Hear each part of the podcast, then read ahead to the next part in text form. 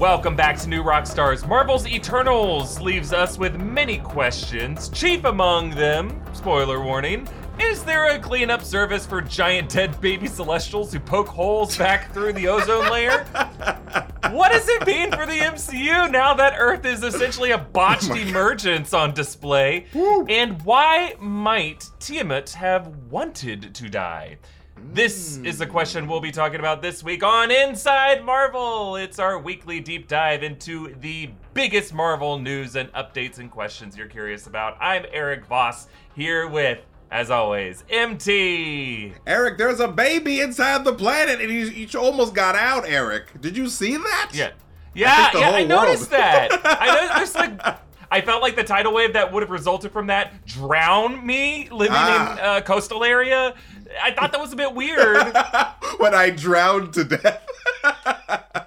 and the Earth's crust basically dematerialized. Uh, you know, when Earth got knocked off its gravity by having a giant dead robot baby hand poke through the I mean, it's just you know, it's a little bit more weight than usual. It's just fine, totally fine. I, I love this. I, I mean, the, the that wide shot that is now like in trailers that uh, that Oh. Right. Marvel is releasing because they love this shot so much. it's so cool. Um, it's so it looks cool. amazing. It was so like, cool. what?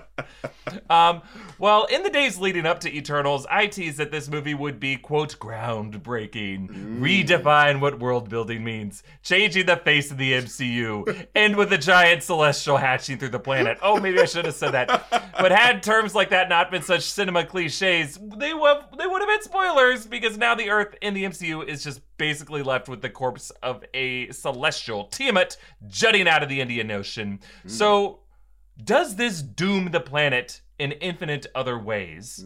And hmm. did Tiamut want this to happen to him? I'm gonna make some interesting arguments and I want to hear your thoughts on MT. Okay, okay. But there is a brand new latest obsession shirt inspired by Eternals that you can get at newrockstarsmerch.com. It's called the Immortal Unity shirt, and it has this super cool Art Deco design. And this is a limited edition shirt, so you gotta grab one quick before it runs out. They also have a second Eternals inspired design at the shop with a Celestials look to it. Hmm, you can only get these shirts and other great original designs inspired by Loki, Shang-Chi, The Mandalorian, and other properties you love at newrockstarsmerch.com. But MT, what's our big question this week? Well, Erik, uh, can't get a bigger question than this. Uh, what is going on with Tiamut's big ass, giant ass corpse um, at the end of Eternals? What just happened, and what happens for the future of MCU Earth? Like, what happens now? Could not have worded it better myself, MT. I think that's what everyone was asking as they walked out of the movie. Because one of the big twists in Eternals, of course, is that Earth was actually, all this time, a gestation pod for a celestial mm-hmm. seed of the dreaming celestial Tiamut who feeds off the life force of intelligent life on the planet. This comes from the Eternals Volume 4 series in 2008, in which it is revealed that Tiamut has been sleeping underneath the surface of the Earth and rises up from under nearby San Francisco and just kind of stands there in Marin County as everyone driving down Lombard Street is like, huh? What's what? going on? Huh? Huh? Is that a giant man? Oh my god. Tiamut, to his credit, decides against destroying Earth because he grew fond of humanity and wants to just to be judged by its own standards. Ain't that nice? But Right. you could also see some parallels to more recent comics in 2018 where Loki reveals that another celestial named the Progenitor came to Earth to die and has been decaying underground for 4 billion years, his bodily fluids leaking into the soil and really being the cause of Earth's superhuman abilities springing up. Uh, Loki actually calls him Father of the Avengers, and his corpse lay resting at the bottom of the Arctic Ocean near the North Pole, and other celestials coming to claim the corpse actually give it to the Avengers to serve as their new headquarters. Mm. Ooh. Ooh, I hope so. Oh, be dope. Well, in this movie's final act, Cersei figures out how to boost her transfiguration abilities to transform Tiamut's golden body into white marble, seeming to kill the Celestial based on the light in his eyes flickering out. And then she and Makkari deduce that Tiamut must have linked with their Unimind in order to allow this to happen. So it could be that Tiamut, as in the 2008 comics, was really fond of the Earth Eternals and of humanity and didn't want his birth to lead to their destruction, which is a pretty profound sentiment from a newborn and implies that he must have been sentient and uh, having some kind of empathy long before the emergence to have his mind made up to make this decision. So Hmm. I wonder what would have changed Tiamut's mind from the basic instinct of self-preservation and going along with Arishem's plan to this self-sacrifice for the greater good of basically the specks on his eggshell. Well, I think it is possible that Tiamut would have been inspired by the self-sacrifice of Avengers like Iron Man, Vision, Black oh. Widow, etc. Mm-hmm. Seeing Tony Stark kill himself to take out Thanos and allow Earth's population to surge back, tragically unknowingly giving Tiamut enough energy to hatch, might have broken Tiamut's heart and made him think that what Ajax concluded essentially that these humans are different, that they have evolved to a level of cosmic wisdom that makes them worthy of preserving for the good of the universe. Do you mm. think this could have been why Tiamut made that decision? What do you think was running through Tiamut's mind as he was dying, MT? I, I like how you say Tiamut's mind because I think that this is where the the answer lies. It lies within us as beings because we learned in Eternals that you know basically Tiamut is the energy, the mind and life force energy essentially of human beings. It's all of us. And so hmm. because Tiamut is the dreaming celestial in the comics, I have this weird feeling that this entire time all of our lives have been Tiamut's dream. And like we Ah. are all you know part of his life. Like we are tiamut. So like if if tiamut were to emerge from the planet we would all instantly be become part of tiamut. Like we are Whoa. tiamut. Like that's like it's sort of like we are groot. It's like we are tiamut like himself. And so he decided he didn't like die. He would decided to stay. He decided to go back to sleep so that we could so he could continue dreaming through our lives is what i'm thinking Wow, MT you just blew my mind. this is why I love talking about Marvel stuff with you because you got the right mind for this kind of thing. i'm crazy You Erik. just reminded me how in eighth grade, I think I tweeted about this recently. Uh, our eighth grade, I went to Catholic school. So uh, weirdly, in Catholic school, you one of your classes that you get graded on is religion. Mm. your level of theological I went to Bible school from grade five to twelve, so you're talking to the right Yeah, guy. Yeah, it's uh, and it it's kind of a weird setup when you think about it, because all these little kids who are trying to figure out how the world works just asks this like teacher who is like has lots of different skill sets and is also trying to teach us like math and algebra and like English composition, basic theology and spirituality and metaphysics.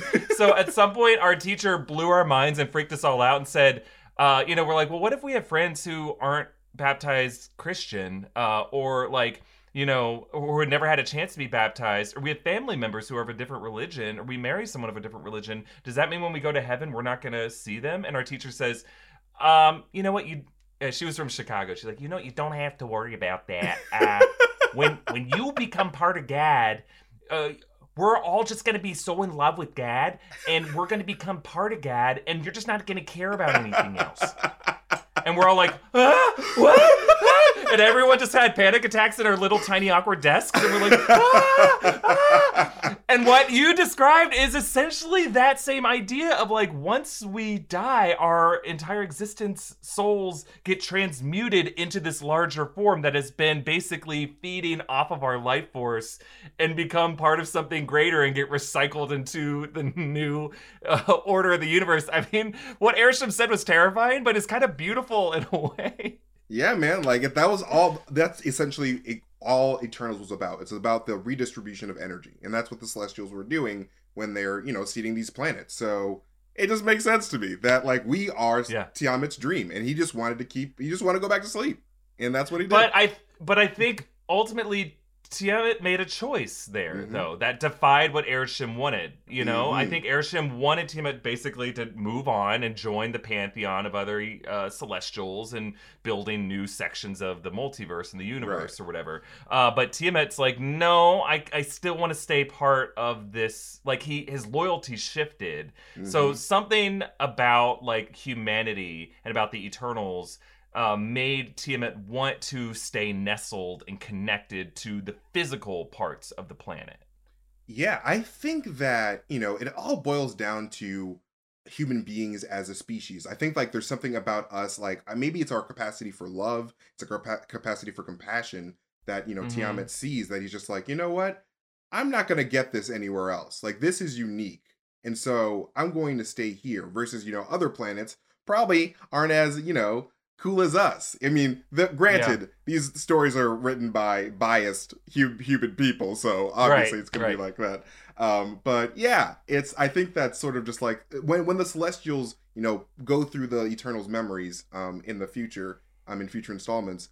I think they're going to find out that the Eternals didn't kill him; he stopped the the birth, and he's gonna find. Mm. They're gonna mm. find out that through humanity's like you know experiences that they are special amongst all of all of life in the universe. So they're gonna spare us. They're gonna be like, all right, this is weird. We're gonna see how this turns out. Uh, and also yeah. maybe mutants. and I and I wonder what that thing will be. What is that X factor? And is mm. it is it a self sacrifice uh, that defies Darwinian nature, right? Like, mm. uh, like because that's kind of the big debate between Infinity War and Endgame, right? Mm. We don't trade lives. That was uh, Captain America's big thesis statement, and then that was right. tested at the end of Infinity War, and then at the end he literally goes, "Oh God!" Like that to me was kind of the thesis, and then Endgame was almost the antithesis of that, where they do trade lives in it. Tony Stark mm. says it's okay to trade lives so long as it is our own. And that's mm. the same mm. choice that Black Widow makes. It's kind of like, I mean, you could boil it down to a justification for suicide. I don't think that's what they're saying here, mm. obviously. Mm. But there is a sacrifice play to make. And I think that is fundamental to the human capacity for love is even when it's not in your your personal be- best interest, there is like a mm. competing a spiritual pull that tugs all of us in off of cliffs sometimes mm. uh, into these gr- insane leaps of faith uh, to reach out and put someone else in front of our own self-interest. I don't know if that is shared amongst Asgardians because they can dive into a battle and not walk away with a scar.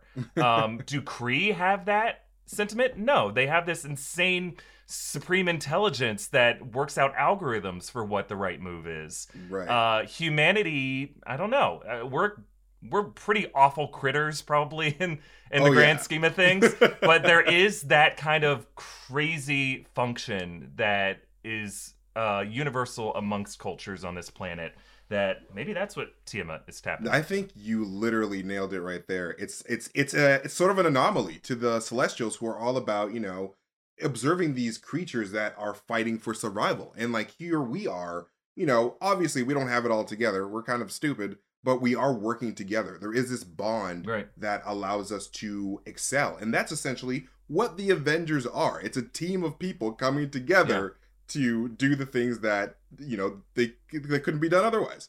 And so that is what makes us special. You don't see avengers on other planets. I mean as of now. Maybe in the future. Right. You see um, the guardians of the galaxy which is kind of that. But i think like I think it, there is an argument here uh, that maybe this is like to put someone else's interest before your own. It's still Darwinian. It's still like reproduction based because you're you're protecting your young. But I think this Eternals movie poses an interesting question. The Eternals that we see on Earth do not reproduce. Mm. They feel an affection, something that is beyond your genes just trying to replicate themselves in an offspring.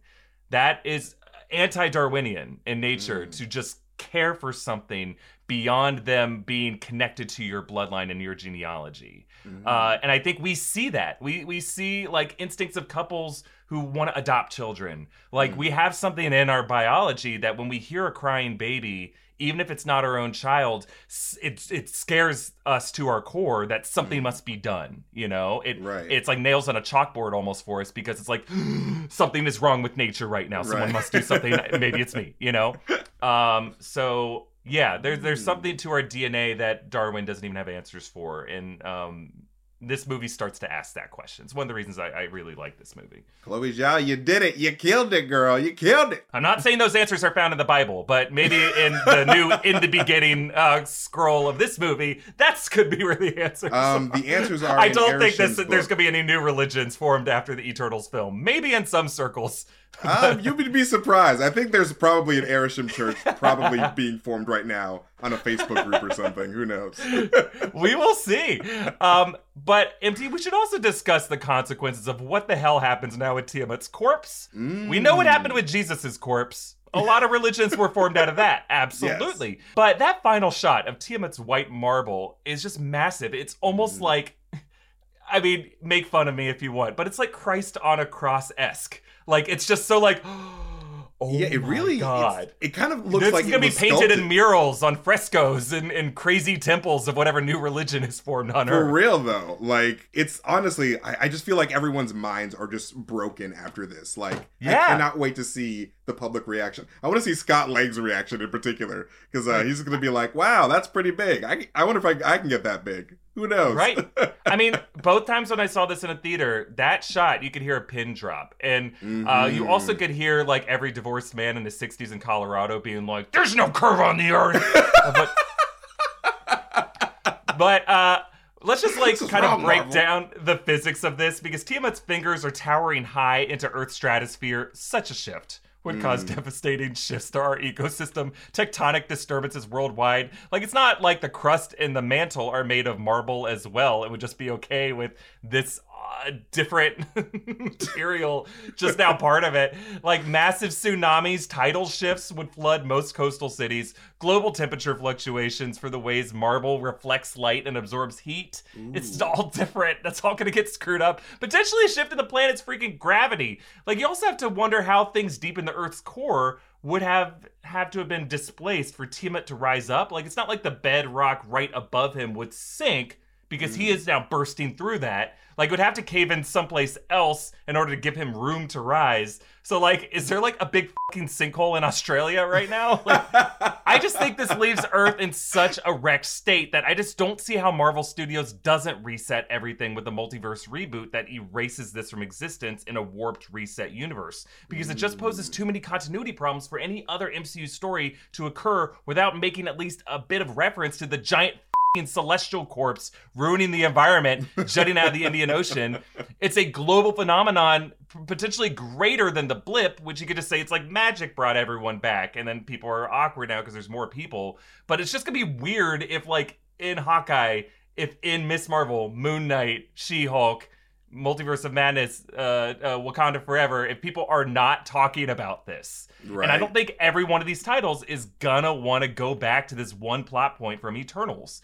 Like, I, I, Hmm. you could argue this is similar to Ego's celestial goo in Missouri, but like when he died, it kind of was implied that like that evaporated. Plus, it's just one small town in Missouri. Like, how often Yeah, do the rest rest 'em. of the world think about Missouri?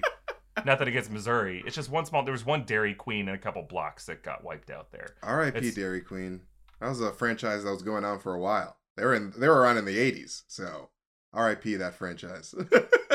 Now, I don't think the Avengers will end up using Tiamut's corpse as their new HQ, just because I think, yeah, that would force all future Avengers movies to set their events around this set piece and to narratively justify it, to spend lines of dialogue, spend VFX budget on it, et cetera, et cetera. Um, so I think it's just more likely that it might invite other cosmic scavengers to come check it out. Like, you know, the way Nowhere's severed celestial head became a mining colony for the collector, Taneleer Tivan. But, you know, if Absolutely. Tiamut is just all marble now, I don't even know if there's really any anatomical material to scavenge. It's just essentially a statue of a celestial. well, I mean, we don't know what it looks like underneath the planet. Like maybe it's just the top that's marble. Like we don't know.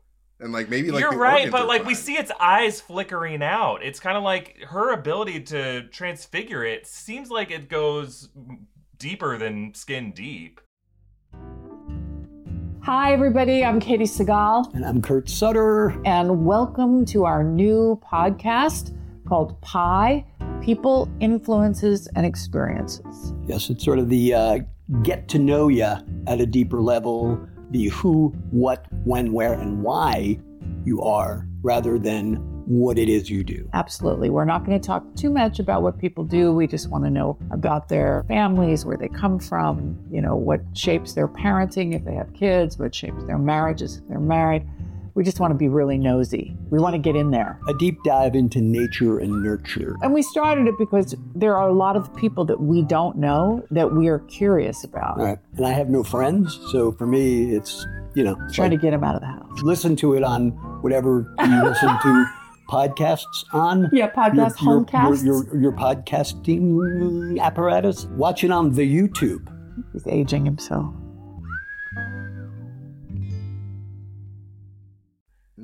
Because then he could just be like. And like break off the ice and just be like, all right, where were we? Oh yes, bye Mongolia, bye bye Tanzania. Oh, Don't need see this shit later, anymore. South America. I mean, I'd be happy with the debt relief, man. If Tiamut comes and destroys the planet, that's free debt. No debt anymore. No more debt. I guess that's true. That is one way at looking at a global catastrophe.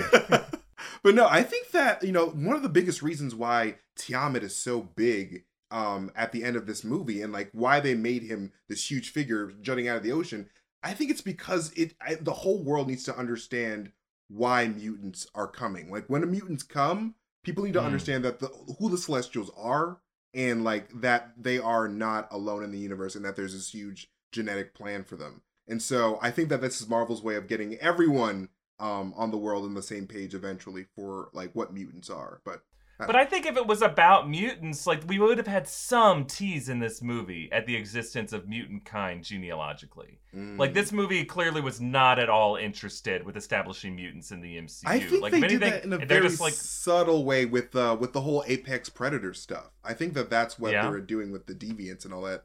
Um, sort of like establishing like, all right, like the Celestials very much have like you know human evolution um in terms of like predators and like humanity being able to defend themselves on their mind. So I think that you know with Tiamut um, doing what he did, maybe this is what triggers the mutant gene, and like the mutant gene is what is like sort of Tiamut's way of protecting the people that he loves. I don't know. I just said a See, lot of things. I words. think that's an interesting it's an interesting theory for sure, MT. I, I just don't like it requires us to do some guesswork based off of things that are not in the movie as opposed to Mm. guesswork of things that are in the movie. And uh, and don't get wrong, we here at New Rockstars do that all the time, and we probably will make many videos about this in the future. Um, but I'm just saying like it wouldn't be that hard if this movie could include a flash of something that looked like a scroll, you know, uh, Mm.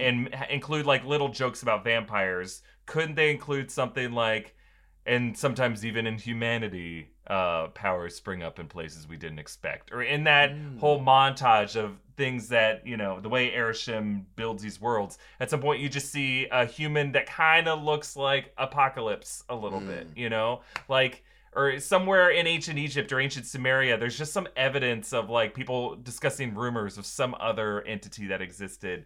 I just think that their goal is like, look, this Earth is gonna get warped anyway after our House of M event, so let's just yeah, let's just wreck the sandbox. Who cares?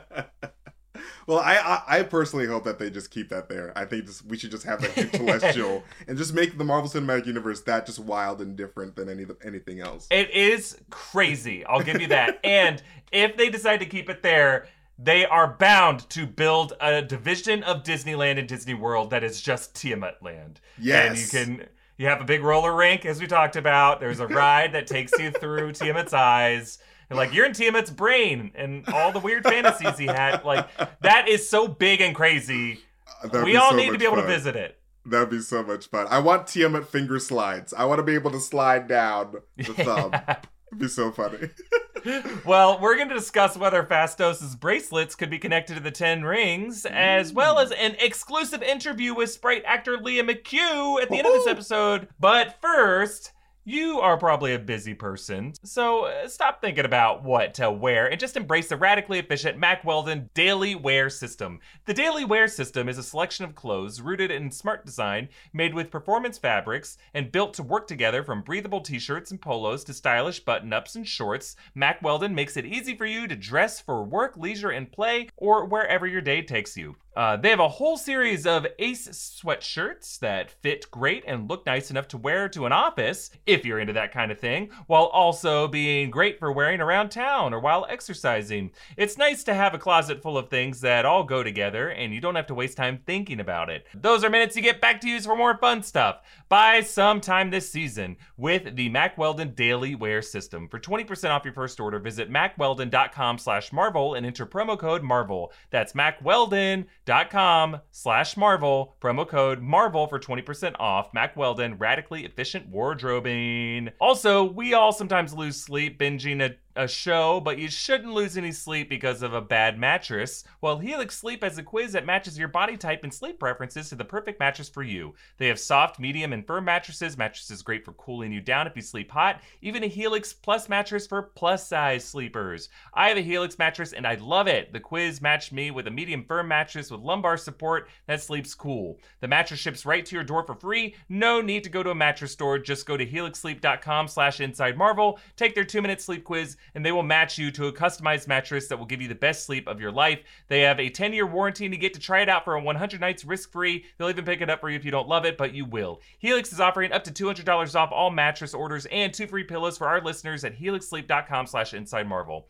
All right, MT, back to Eternals. Uh, do you think the bracelets that Phastos made could be connected in some way to the Ten Rings of Wenwu in the Shang-Chi film? I- I, I don't think that they they're in particularly connected to the Ten Rings in terms of like origin or anything. I think that like you know they are similar in the sense that like they both are conduits for cosmic energy. But I think for the most part, you know, the the Ten Rings are probably this like really, really like out there, super old, predates the universe probably artifact um, that uh, is so, has something to do with like these interdimensional beings, like you know the Dweller in Darkness. So I Mhm. think like that, and like we know that at- in the post credit scene that Wong is like, we've never seen this element before. This is not something that exists um, th- that we know about. So um, if a sorcerer is saying this, who has uh, knowledge of multiple dimensions, I have this feeling that it's probably not native to this universe. Um, so I think that you know Phastos' stuff is probably native to here, whereas the Ten Rings are probably native to um, somewhere um, another dimension. But what do you think? Yeah, I, I think you're right, MT. I think this um, realistically is just an example of um, a production design across Marvel titles in which they didn't really compare notes, and then there are these, Mm, you know, parallel looking props that seem like they could be connected because they functionally are, are you know, they at least look similar. right, But remember, Eternals was supposed to come out before Shang-Chi uh, a couple months right. before. So um, I think originally this thing wasn't going to seem like that big a deal, and then Shang-Chi was going to come out and be this entirely different game changer. Uh, and we might not have asked this question had they come out in the original order.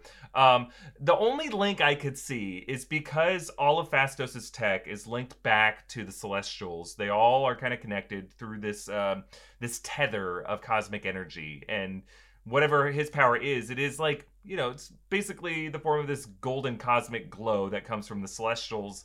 I guess it is possible that tangentially the Ten Rings could come from the Celestials in some way. Um, but I think you are right. I think these rings are beaconing something from another dimension as opposed to something in this universe. Uh, I think it'd be too simple if uh, if it was just the Celestials that were being summoned by the by the Ten Rings. Um, Yeah. maybe that is the case maybe we'll regret these words later on i honestly hope that like what is summoning them is something from battle world or you know doctor doom i, I want the fifth avengers movie to be secret wars i Oh, was too, hoping man. the the dane whitman opening the box the voice could have been something from beyond that was recruiting him to to join the new avengers lineup but just because all their power scales are getting so radically different you know, we have street level warriors, we have gods now. The Mhm. only equalizer is to bring them all to Battle World on Absolutely. this weird plane that is designed for them to have kind of like more equal strengths. Uh, and until we get that common destination, I think we're going to feel a little uneasy about what everyone's relative powers are um, including this question of like, well, then what are the how powerful are the Ten Rings, uh, relatively speaking, to the other things we've seen? So Hmm. I think as soon as they just announce Russo brothers confirmed to direct Avengers Five: Secret Wars, all of our questions are going to be answered, and we're going to be very excited. Until Oh then, I don't think we can say that uh, Phastos' rings are uh, technically related to the Ten Rings, just because it was explicitly said in in Shang-Chi and the Legend of the Ten Rings that these things predated Phastos' invention in the modern era, facing Tiamut and facing the Celestials.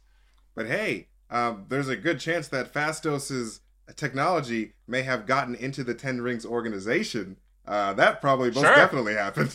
Yeah, hell yeah! That guy has a lot of regrets, a lot of Oh, blood on his hands. Oof. Yeah, Yep. you up, Phastos. Yeah. I wanted to ask you about this, MT. Given that Hmm. Salma Hayek, we just learned, actually signed a multi-picture deal with Marvel Studios, do you think Ajax or really any of the other dead Eternals might be resurrected or rebooted in some way in a future film? Absolutely. That is what this film is teasing. And I'm so excited because I have this very huge feeling that the Shi'ar Imperial Guard in of uh, you know, the X-Men comics, very important uh, very popular um alien race.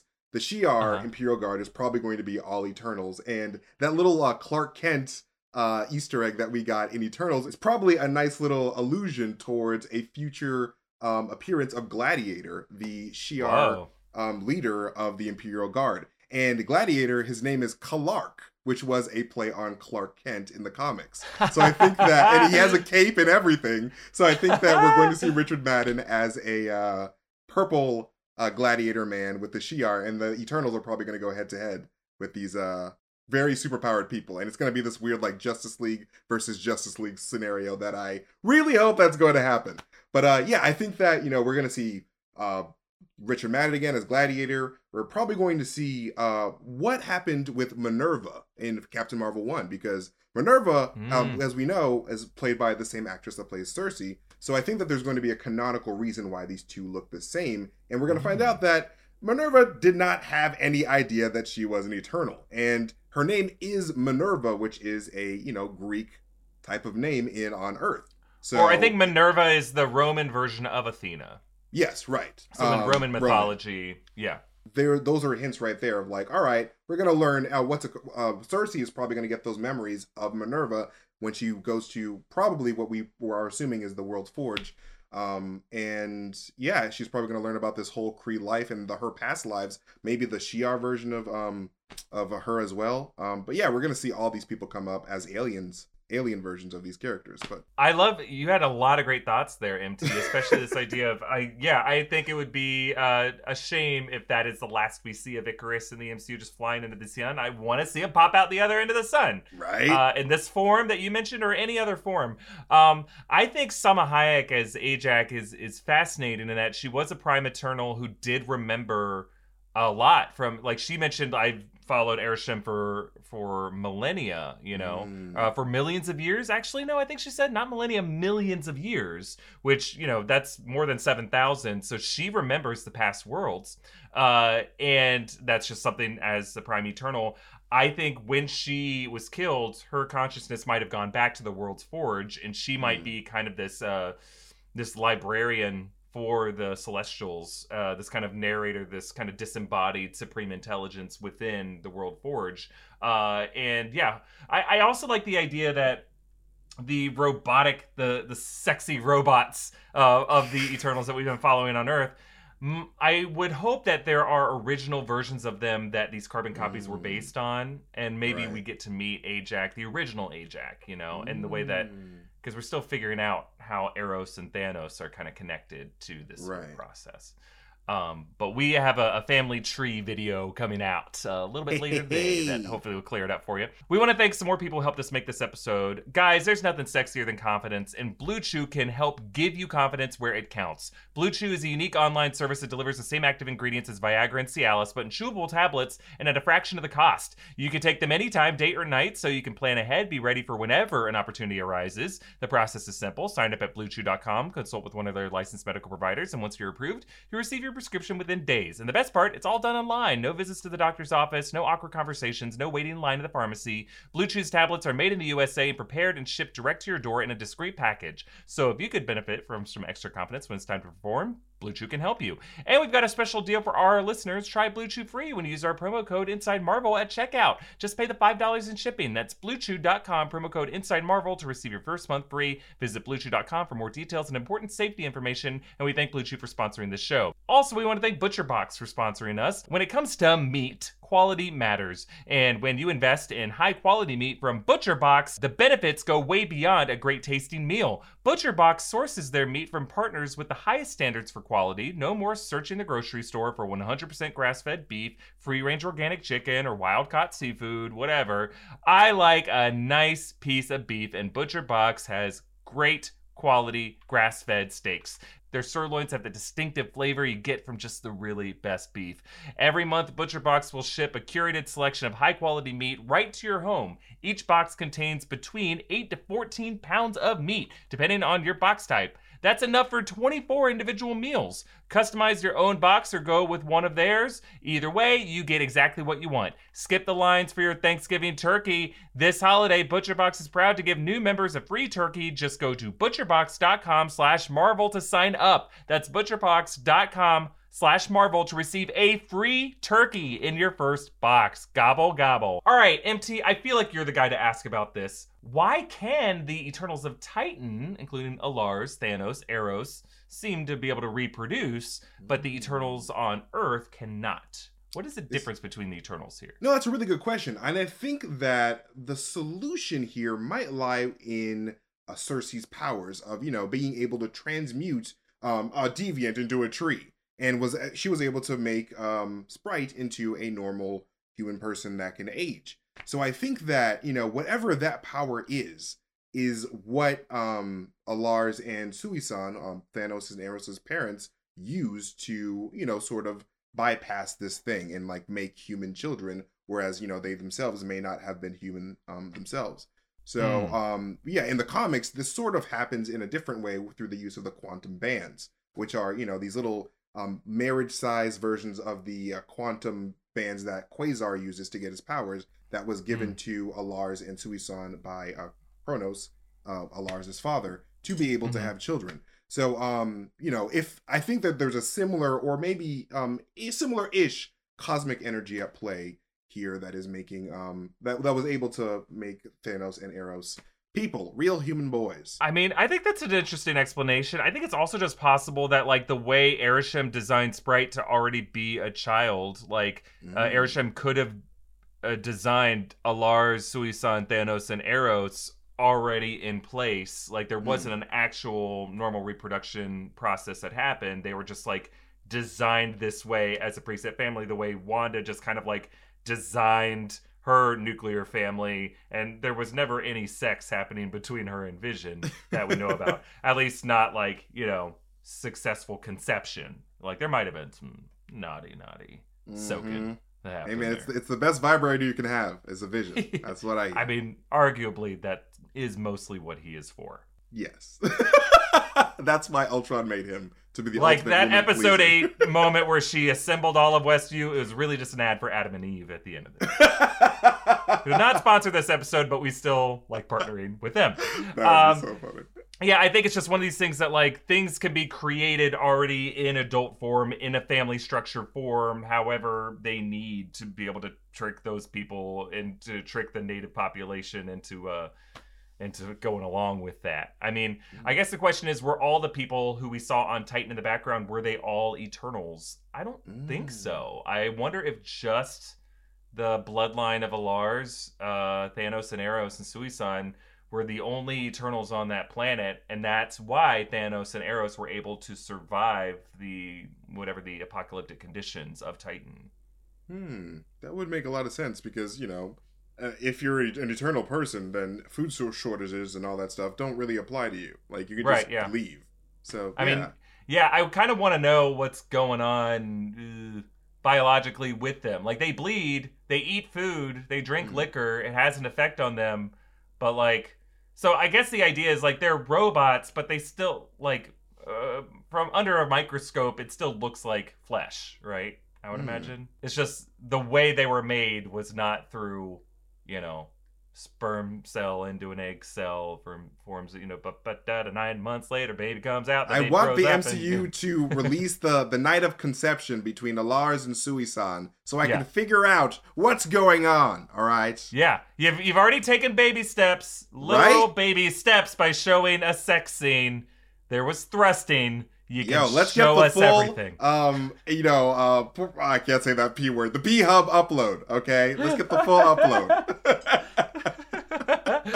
all right let's uh, shift gears here uh, what's our final question we're going to talk about this episode mt All right, so here's a good question. why did Arishem design Sprite to be a child? Because this person is Yes. cursed to be eternally a child, and that's not cool. That's not what you do. Yeah, that is kind of the question we've been asking. Actually, our buddy Philip Molina had a chance to sit down with Lia McHugh Mm. herself to ask this question. Let's take a look. A lingering question for me is what do you think the answer is to why Arishem made Sprite a child? I mean, I don't know if Arishem really is right about everything.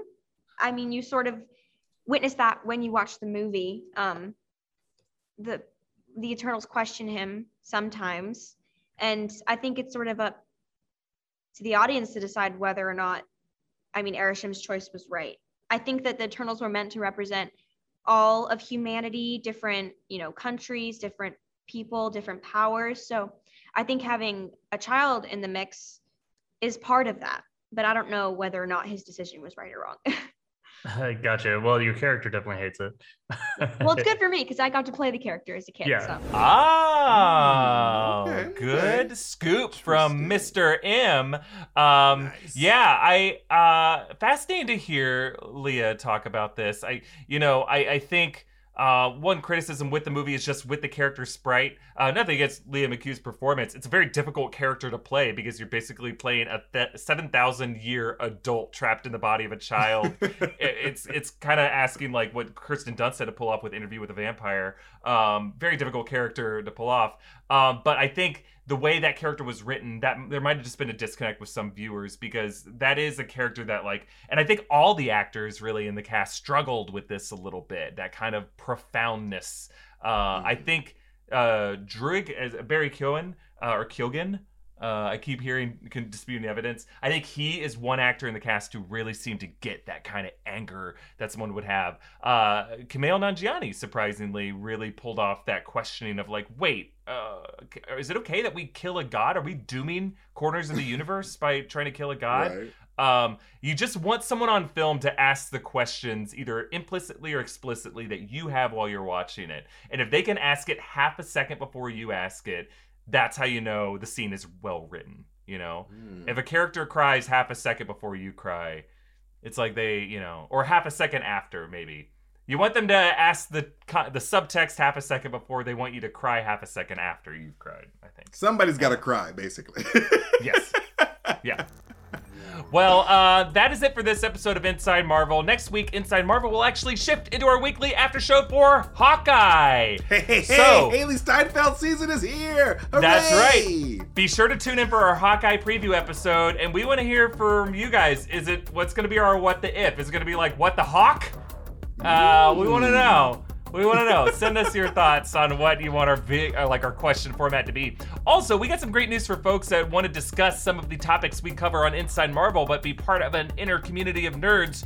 Our new Rockstars Discord server is now open for the public. We have made some channels available for non patrons, so you can be part of the broader community of New Rockstars fans on Discord. Of course, we would love it if you could still support us on Patreon, but if you just want to join some parts of the conversation, still be part of our Discord community, we welcome you to join it.